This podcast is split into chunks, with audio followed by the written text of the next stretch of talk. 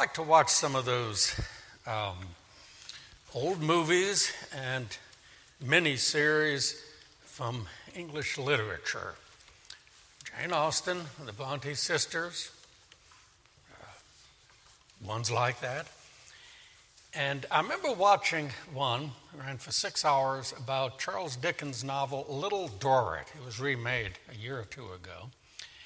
It did something I've never seen before in television or movies. It's a story similar to his other novels about a man and woman falling in love and so forth, but the first 3 hours were shown from the man's perspective. And then the next 3 hours were from Little Dorrit's perspective. And it was very interesting, the thoughts of the man and then the thoughts of the woman that were not spoken.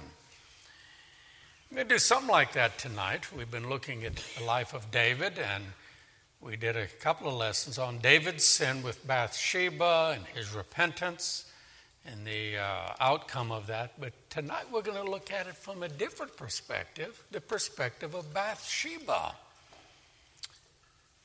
Very few have discussed her. Occasionally preachers mention her in passing, but I've never heard of a book written about her. Although there was a Christian movie or something called The Sin of Bathsheba, but who was she?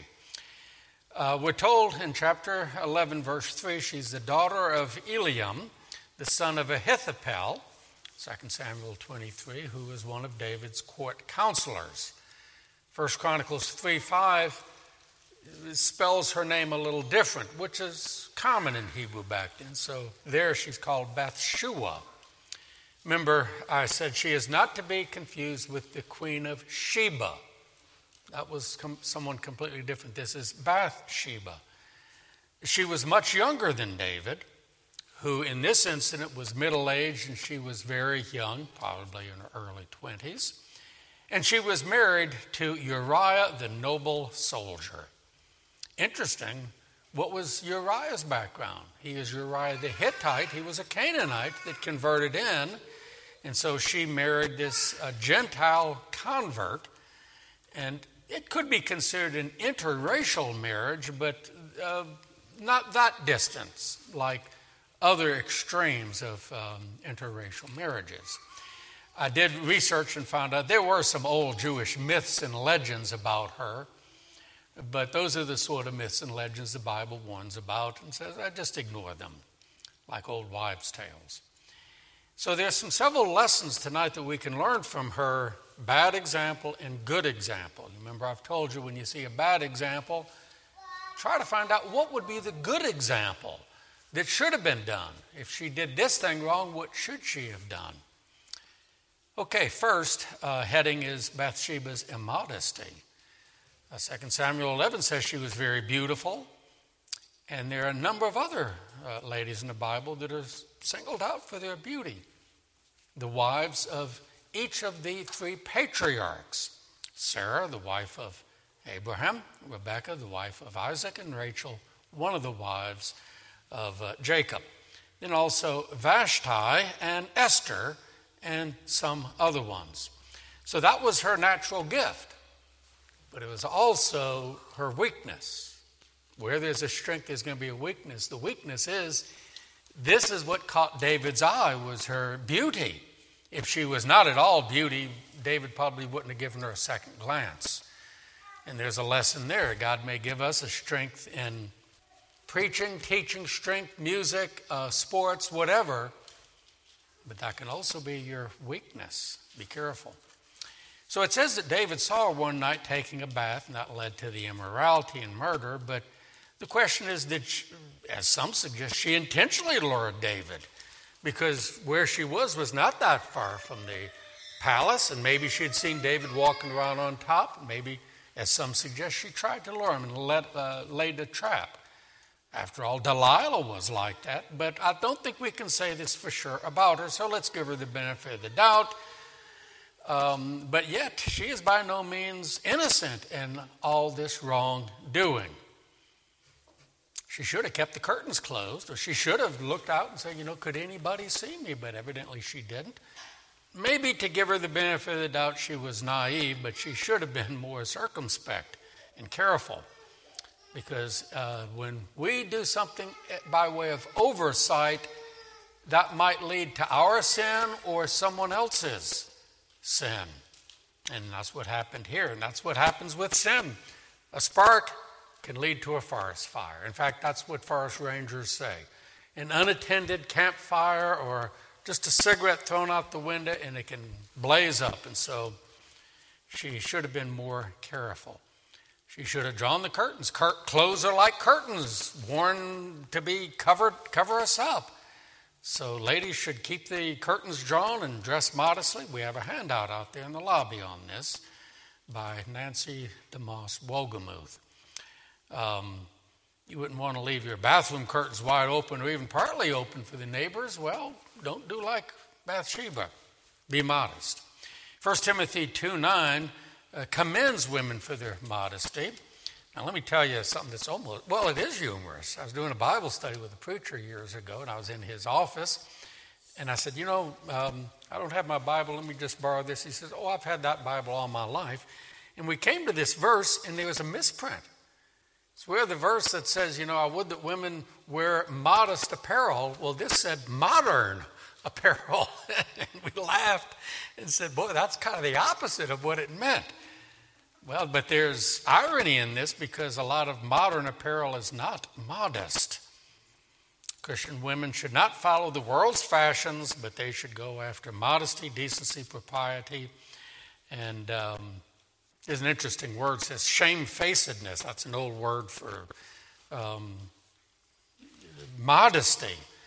But there's, in the Bible, it rebukes some women. It says they have forgotten how to blush. The old word was hussies. They have no shame. Mothers should teach their daughters about modesty and apparel and their demeanor. Now, obviously, out of a sense of modesty, I won't go into detail into exactly what lured David into this, and where do you draw the line on modesty and just simply attractiveness. But clothes do say something. They send signals. And this doesn't just for the women, but for the men. What do clothes say about us? Immodesty says, I am sexy, and attractiveness says, I am pretty, look at me. But modesty says, I belong to Jesus, look at him, not me. And that's true humility. So that's something we could learn. She should have been more modest. Let's move on here. This works both ways. David, she not only gave occasion for David's sin, but David drew Bathsheba into this. You see, what's the old thing? It takes two to tango. One person might lay the temptation before someone else, but the other one will jump at that who is to blame.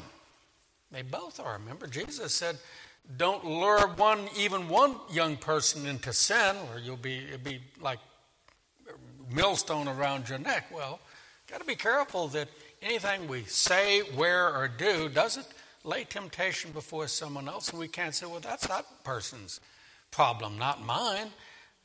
Bathsheba couldn't just say, well, it's all David's fault. I wonder if there was an older Christian woman back then would have said, Bathsheba, no. It takes two to tango, honey, and you provide the occasion, and then he went further, and thus and so. I'm certainly no friend of the feminist movement, but early on they did have a good point. They said, we are not just sex objects, we are persons with human dignity, and I agree. And Bathsheba should have learned this lesson and been more careful. Again, it's wrong, always wrong, to lead another person into sin, even without intending to do that. You might say something in passing, it might stir someone up. I remember talking to someone long ago about that, and he says, it doesn't bother me, but someone else, it would stir up something from his memory, from his pre-Christian lifestyle, and you say, I don't want to lay a stumbling block. You know what a stumbling block is mentioned in the Bible. It's obviously like a log that you trip over. It literally means something you do or say that leads another person to fall into sin. And you might be just naive and say, I didn't mean to do that, but want to be wise on that not lay any temptation. Remember, David got Uriah drunk, and that was intentionally laying temptation before him. So to give her the benefit of the doubt, she went into this naive, kind of like when Eve went into sin naive, but Adam went into it with his eyes wide open, and so did David, literally with his eyes wide open. Jesus once said, it's inevitable that sin will come, but woe be to the one by whom it comes. We should never tempt another person in any area. And this would apply, let's say, to little children that like to get their brother or sister mad. You ever seen kids do that? They know, I see a head shake, and I bet the rest of us say, oh yeah, I can remember my brother and my sister doing something to get their younger brother Kurt mad, and they knew just what to say or do to push that button, and that's wrong. You're goading a person to lose his temper, and so parents need to see that and say, no, don't do that. Don't say that. You know you're trying to get your brother or sister angry. 1 Corinthians 8, let's pledge not to put stumbling blocks before others. So there's some lessons from that first point on Bathsheba. That was her immodesty. Second point is Bathsheba's immorality. Immodesty often leads to immorality. One thing leads to another, and it should stop immediately. Read anything that Nancy Lee DeMoss Wolgemuth has written. She's written about this, and a very brave, very godly woman. And she says, remember her illustration saying to ladies, if you dress immodestly or if you say something immodest without even realizing it, that's like holding up gasoline and here comes a man with a match. And she paused and said, a match and gasoline, what's going to happen? It's going to be hard to put out the fire, so this is what happened. One thing led to another. So David sent messengers to bring Bathsheba to his room. But again, Bathsheba could have refused, but she didn't. She could not say, well, he's the king, I can't say no. He'll throw me in prison. No, she should have said nothing doing. And she couldn't plead ignorance like, well, he just wants to sit down and have a cup of tea with me. No, she's no fool. And even when she went there and heard David's proposition, she could have said no, and she didn't. She could have slapped him in the face. She could have said, what kind of woman do you think I am? Do you think I'm going to sin against God? What about Uriah? She didn't do any of that. She gave in. Perhaps she was unknowingly immodest at first, but now you see how she is sliding down the slippery slope. Immodesty can lead to immorality for men and women. This is a lesson. You know, she didn't say no at the right time. Women need to know how to say no when they're approached by, I don't think they call them anymore. They used to call them, men were wolves or other such things. They're on the make. Sometimes they want to go after a married woman. A woman, whether she's single or no, needs to know how to say no and mean it. Bathsheba didn't.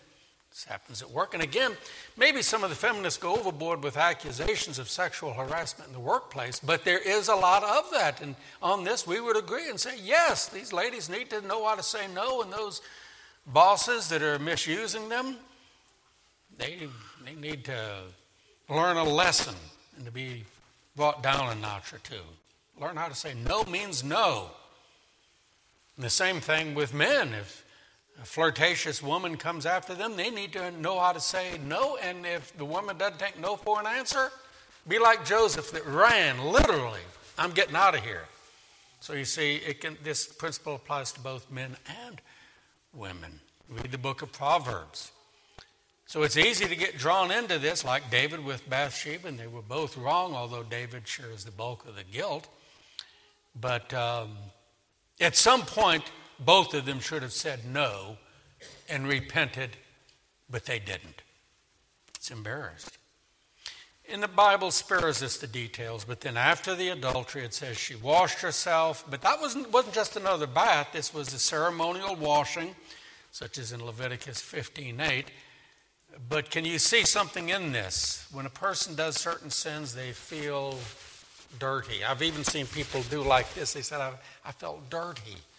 and they can wash and take baths and wash their hands. And of course, you remember Lady Macbeth, you know, out, foul spot. And she is always washing her hands and it wouldn't work. And there's also others, that's what happened. So here she thinks she can wash it away, but there's no sense of repentance yet.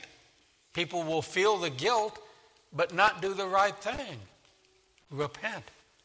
But neither she nor David did for a long time. And what does a person do when they delay repentance? They make excuses, and they make an ungodly deal with their conscience. They make excuses. And perhaps they continued on. Maybe she said, well, other people have done this. We don't know, but that's what people they do today. So she's doing this washing according to Leviticus 15:18, but that's hypocritical because she is not really repented. She has already broken at least one of the 10 commandments. This would be like someone that commits adultery on Saturday night, goes to church on Sunday, takes communion, and there's no repentance. He's only making it worse, and so she's doing that as well. Why didn't she immediately break it off? Evidently, she enjoyed it. There are people that say, I like a good fling with a man like David. He's rich, powerful, famous. You know, they used to call them groupies that hang around rock stars and go to Hollywood. There are people like that everywhere. And so perhaps she thought, he's the hero of Israel. What a catch. But you notice she didn't tell Uriah. Why? Because she hadn't repented. Uriah is a good example. And he's made to look like a fool by them, laughing at him behind his back. But instead of contacting Uriah, she, I hate to say this, she's like resembling the wives that cheat on their husbands that are off at war, and they eventually write a Dear John letter. You've heard of that sort of thing. Well, honey, I've missed you, and you know, there's a man in the neighborhood, and you know, we've fallen in love, so I filed for divorce. Well, that's kind of like what she's doing. Here's Uriah off at work, and she's cheating. How would he have felt if he had found out? What if one of the other soldiers had said, you know, I got word from back in Jerusalem, Uriah, I hate to tell you, buddy, but you're my best friend. Your wife's cheating on you. I wonder if he would have believed. I bet he would have fought back. Not my wife, not Bathsheba. And yet today's society would look at Bathsheba as a good one. Whoa, wow, man, this is cool. Look at, and it's glorified on TV and in not only country music, but rock music and any kind of music. But no, Bathsheba is a bad example, not to be imitated. Next thing is, in the course of time, she finds out she's pregnant. How do you think she responded? Panic. Uh-oh. And you learn from research, it was hard to terminate a pregnancy with abortion back then, so it's like, what do we do? What do we do? And yet there are people today that would find themselves in a situation like this. They wouldn't feel any panic or shame. They just go have an abortion or something or other things. In other words, no shame. But at least she feels some problem here. What's going to happen? What about Uriah? What if other people find out? I'll be shamed. It was considered shame. Also, remember in all this, this was the time of the law of Moses. What was to be done to adulteresses? Stoning. She was to be feared for her life. Of course, when she tells David, he probably worried, uh-oh, me too, we're going to be stoned. She was fearful about being found out publicly and afraid of the death penalty. So she goes to David. How do you think he felt when Bathsheba says, David, let's go over here. Pregnant, and I know it's you and nobody else. And I bet, you know, they both panicked, David. So they do a deal. Let's plan this, you know, to have Uriah killed, and we went into that before. So when David hatched this plan to have Uriah drunk and then to have him killed, I think Bathsheba was in on this, which again is, you know, plotting to do evil with someone else. Now, I have a quote here if I can find it. Oops, I left it home. A quote from John Calvin, so I'll have to move on. Sorry about that. 2 Samuel 11:4. Now she pretends to mourn for Uriah after he is killed. You want to shout. You know, if this was one of those miniseries, you'd want to throw a shoe at her and say, "You hypocrite, you adulteress, you murderess. You're pretending to mourn for this man that you cheated on, and you didn't confess it to him, and you conspired with David to have him murdered, and now you go through this pretense of putting on the, you know, the black robe and all, and go to the funeral. Oh, Uriah, and you want to say, well, it's pity her. After all, you know, sure, her husband is dead." I heard a story, I don't know if it was a bad joke or a true story, about a woman that was arrested for murdering her husband. She was put on trial and found guilty, and before the sentencing, her lawyer went to the judge and said, "Judge, we throw ourselves at the mercy of the court. After all, she is a widow. She's a murderess. She killed her husband," and you're going to say, "Oh, she's a widow. Have mercy on her." Well, that would apply to her. So she mourned for Uriah, but she did not mourn for her sin. And that's what we do when we don't repent. We mourn for ourselves or others, but not for our sin. The Bible talks about mourning for sin. And then, to make things still worse, she accepts David's proposal of marriage. What's wrong with that? He already had several wives. The Bible didn't allow that.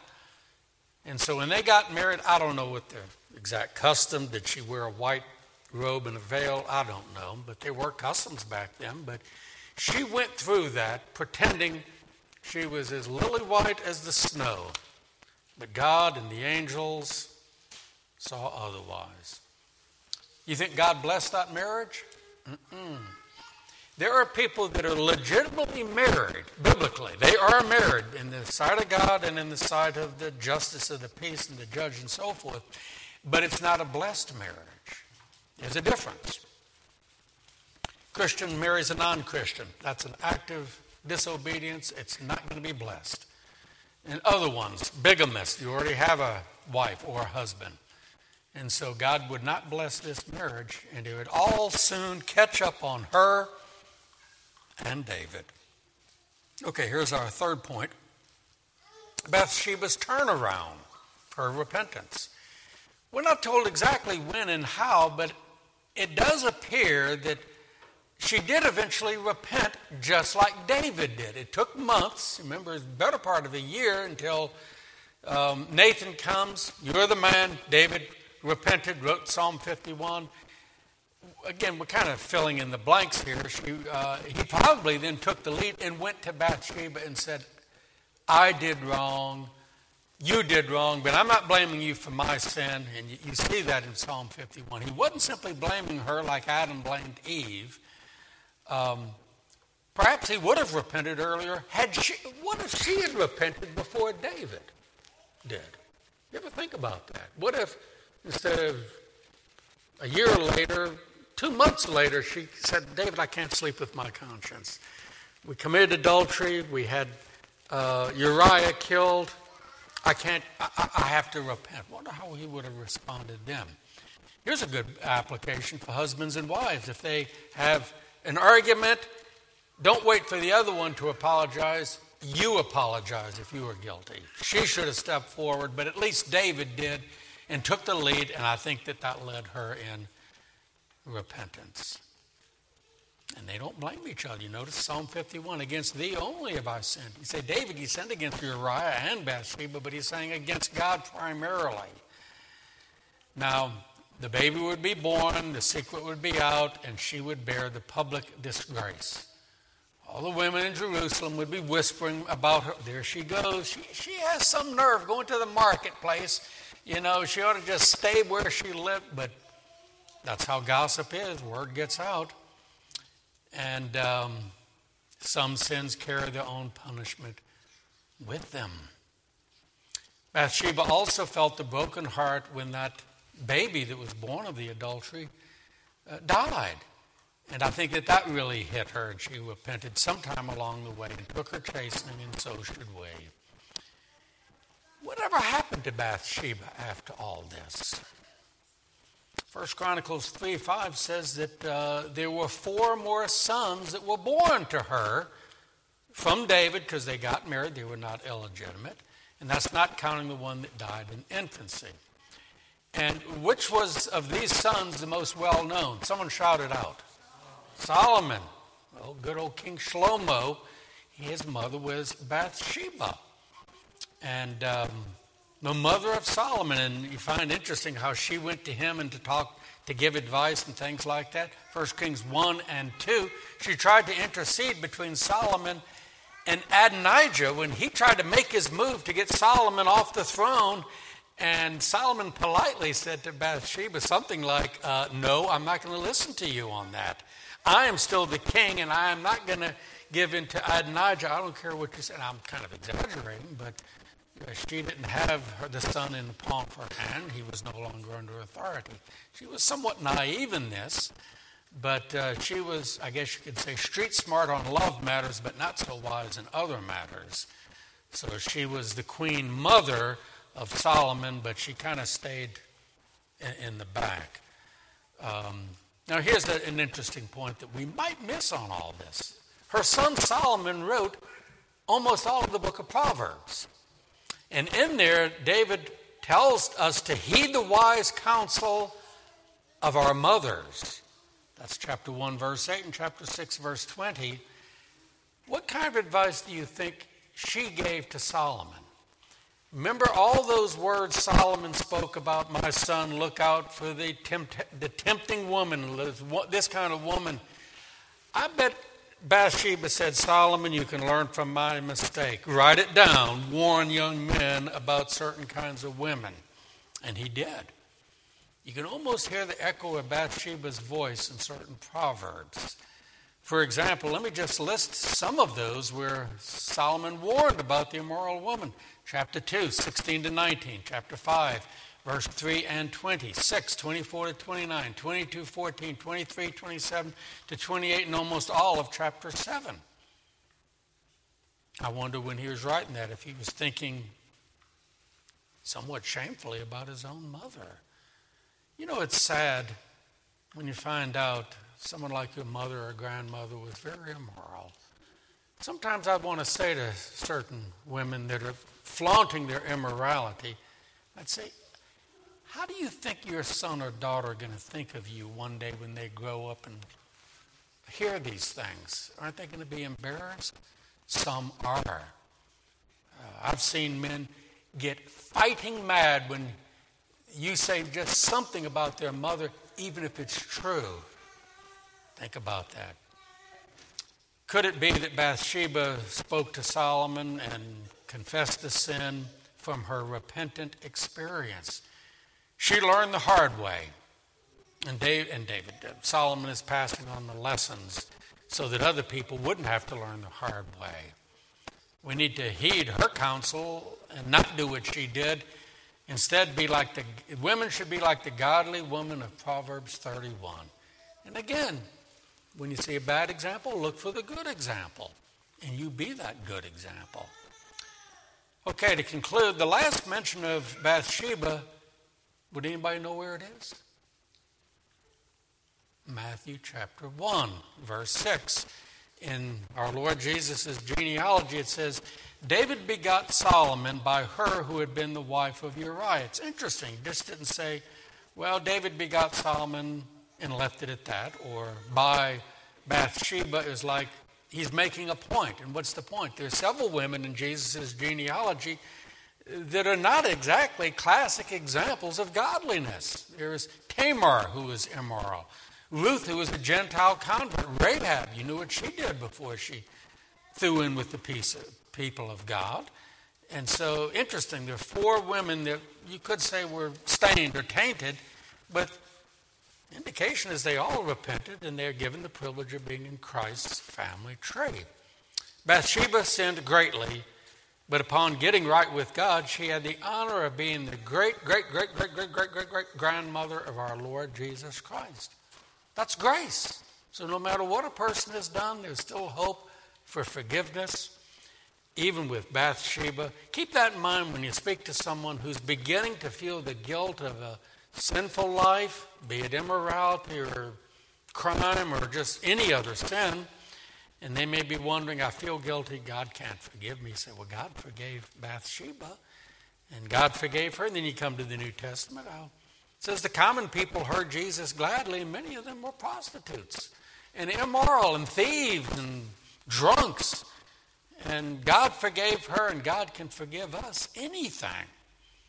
So we can learn from her bad example, but don't forget her good example as well. We're going to meet Bathsheba in heaven. Think about that. Let's pray. Father, we thank you that you put this story in the Bible to warn us of sin, to encourage us to be very careful with temptation, and also to reassure us that no matter what we've done or said or even thought, there is still forgiveness through Christ. Help us to be like David and Bathsheba in their repentance. In Jesus' name, amen.